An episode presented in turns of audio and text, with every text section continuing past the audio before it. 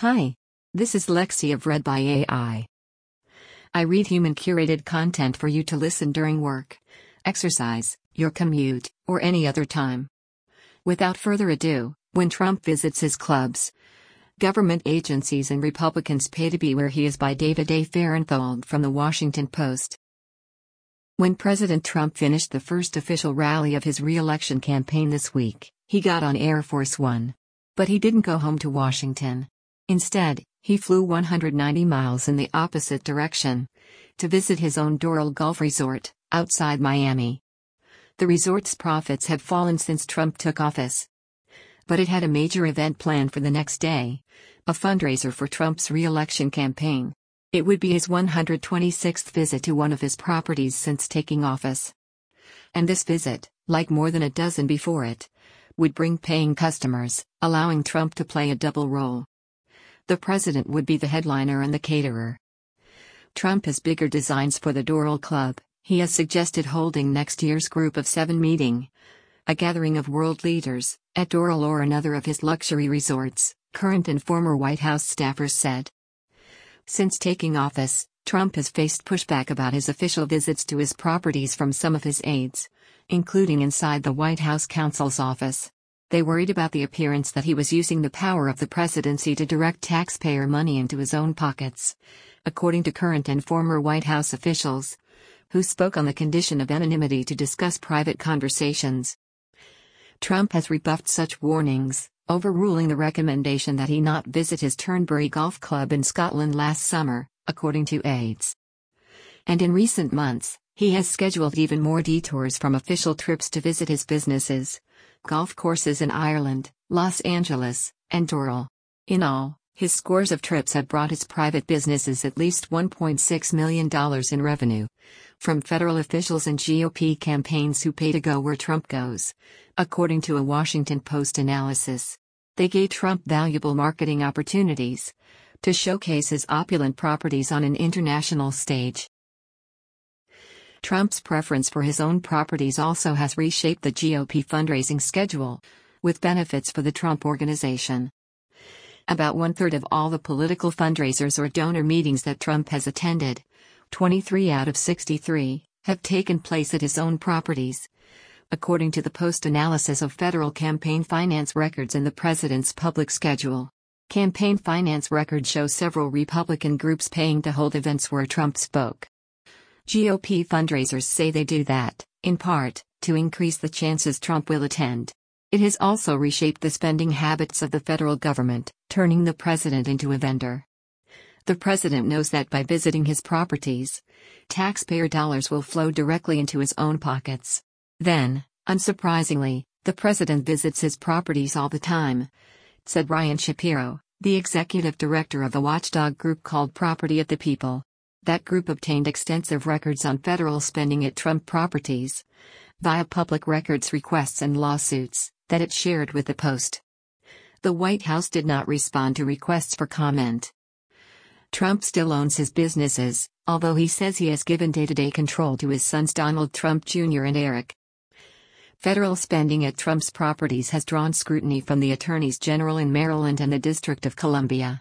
They have sued Trump for allegedly violating the Constitution's prohibition against presidents receiving extra gifts or payments, known as emoluments, from the federal government outside the presidential salary. They have also accused Trump of violating a constitutional ban on emoluments from foreign governments by doing business with them at his D.C. hotel. The case is pending.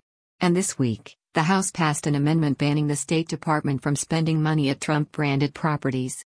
It's against the emoluments clause of the Constitution to be making money out of the job, said the amendment's sponsor, Representative Steve Cohen, Democrat Tennessee, and he does it every chance he can. The Trump Organization did not respond to requests for comment.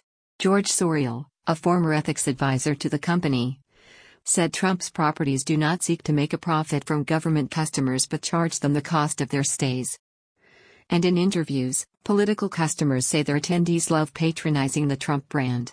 To estimate the revenue produced by Trump's visits to his properties, the Post reviewed public records about federal spending and campaign spending at Trump's properties, then compared those records to Trump's publicly available travel schedule. The Post sought to identify any spending that seemed triggered by Trump's visit payments by federal officials who accompanied him, payments by campaign committees for events at which Trump spoke. The actual amount of money Trump has received as a result of his visits and campaign events is probably much higher than the $1.6 million the Post identified. That's because most of the records available about government spending date to the first half of 2017, covering just the first few months of Trump's presidency so far. And the records of campaign spending don't account for other revenue that Trump may have made off campaign events, including overnight stays by donors attending the event. These records show that Trump began receiving payments from his own government in February 2017, when he made his first presidential visit to his Mar-a-Lago club in Palm Beach, Florida. The Defense Department paid $12,000 for rooms at the club, according to invoices, emails, and other records obtained by Property of the People. In April 2017, Trump returned again to Mar-a-Lago, where he hosted Chinese President Xi Jinping. Over those four days, the government paid Trump's club at least $30,000 on meeting rooms and hotel lodgings for then Secretary of State Rex Tillerson and other VIPs in suites and beachfront cabanas, the documents show. Tillerson got the Adam Suite, touted for its double sized jacuzzi tub. Then Deputy Chief of Staff Joe Hagin was assigned to the Banyan Bungalow, which includes a private meditation garden, according to a State Department manifest. Do you know what they charged for each room? One State Department official asked Michael Dobbs, a State Department travel coordinator in an email obtained by Property of the People. The Post could not reach Dobbs for comment. $546, I believe, which is 300% of the lodging per diem. Dobbs wrote back, meaning it was three times the standard allowance for federal travelers in that part of Florida. There are some exceptions, but 300% is the maximum amount that the government will reimburse any traveler for lodging. Also, as first reported by ProPublica, the government was sent a $1,000 bill rung up by Trump aides at one of the Club bars. They asked the bartender to leave so they could speak confidentially. And the Secret Service did not allow the bartender to enter the room again, the club's catering director wrote. The group served themselves. In all, the Post found $145,000 in government payments to three Trump businesses Mar a golf club in Bedminster, New Jersey, and a golf resort in Turnberry, that appeared connected to Trump's visits. The State Department and the White House did not answer questions about how much more federal money had been paid to Trump's clubs.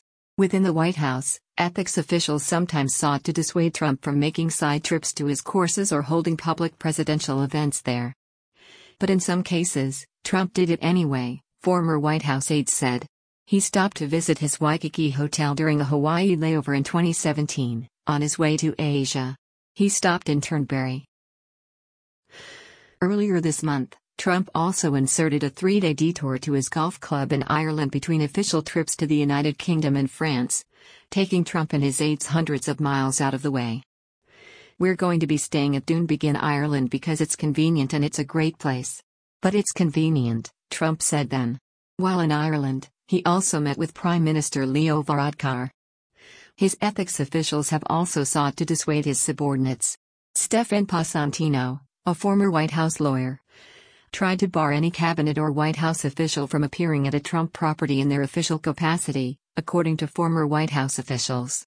Sorial, the Trump Organization's former compliance counsel who served as the company's in house ethics advisor until this year, in an interview rejected the idea that Trump was turning a profit off business with his own government. It generates nothing. We charge domestic government entities our costs, Sorial said. Last year, for instance, Trump spent two days at his Turnberry golf course in the middle of an official trip to Europe. Sorial said the hotel charged the government only $175 per room, a huge discount from the normal rate of $500 or more. I assure you, he said. It's not business we want. Sorial did not provide any statistics on the total revenue from government entities. Federal Election Commission records paint a more detailed picture of political spending at Trump properties, showing about $1.2 million paid by GOP linked committees for events like the one on Wednesday, where Trump was the guest of honor, and also the guy who owned the room. Republican officials say Trump has not told them to hold events at his properties. But, after a while, he didn't have to. They saw how much time he spent at his own properties and decided to go where the president liked to be. In addition, GOP fundraisers said Trump hotels are used to the logistics of presidential events, are luxurious, and can even be cheaper than competitors. The Trump Organization's properties are world class venues in destination locations that our supporters want to visit and are excited to attend events at, said Brian O. Walsh, president of a pro Trump committee.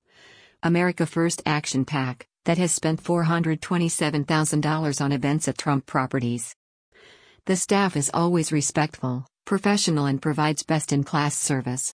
So far, GOP fundraisers say, donors aren't concerned that some of their money winds up spent at the president's private business. They're thrilled. The Trump Hotel in Washington is the best hotel in D.C., said Roy Bailey, GOP donor and fundraiser for Trump's 2020 re election. It's got all the ample space and it's got the president's name on it, it's fantastic. It's a huge draw for people who want to support the president. Doug Deason, another prominent Trump donor, explained one reason visiting Trump's hotel often means hobnobbing with officials in Trump's government, who treat the lobby as a friendly hangout. He said he recently saw White House counselor Kellyanne Conway there and Attorney General William P. Barr, who was having dinner and taking pictures with customers. Donors, when they come to town now, they want to go to the hotel. They think it's the place to be, said Sean Spicer, an advisor to America First Action and former White House press secretary. This week's fundraiser took place at Doral, a resort that Trump bought in 2012 that is now severely underperforming its competitors. According to testimony that Trump's representative gave in a county tax dispute last year. Trump stayed overnight at the resort Tuesday, then attended Wednesday's fundraiser, which attracted about 100 donors and raised $6 million, according to a person familiar with the event, who spoke on the condition of anonymity because the person was not authorized to speak publicly. The event was closed to the public. Thank you for listening to When Trump Visits His Clubs. Government Agencies and Republicans Pay to Be Where He Is by David A. Fahrenthold.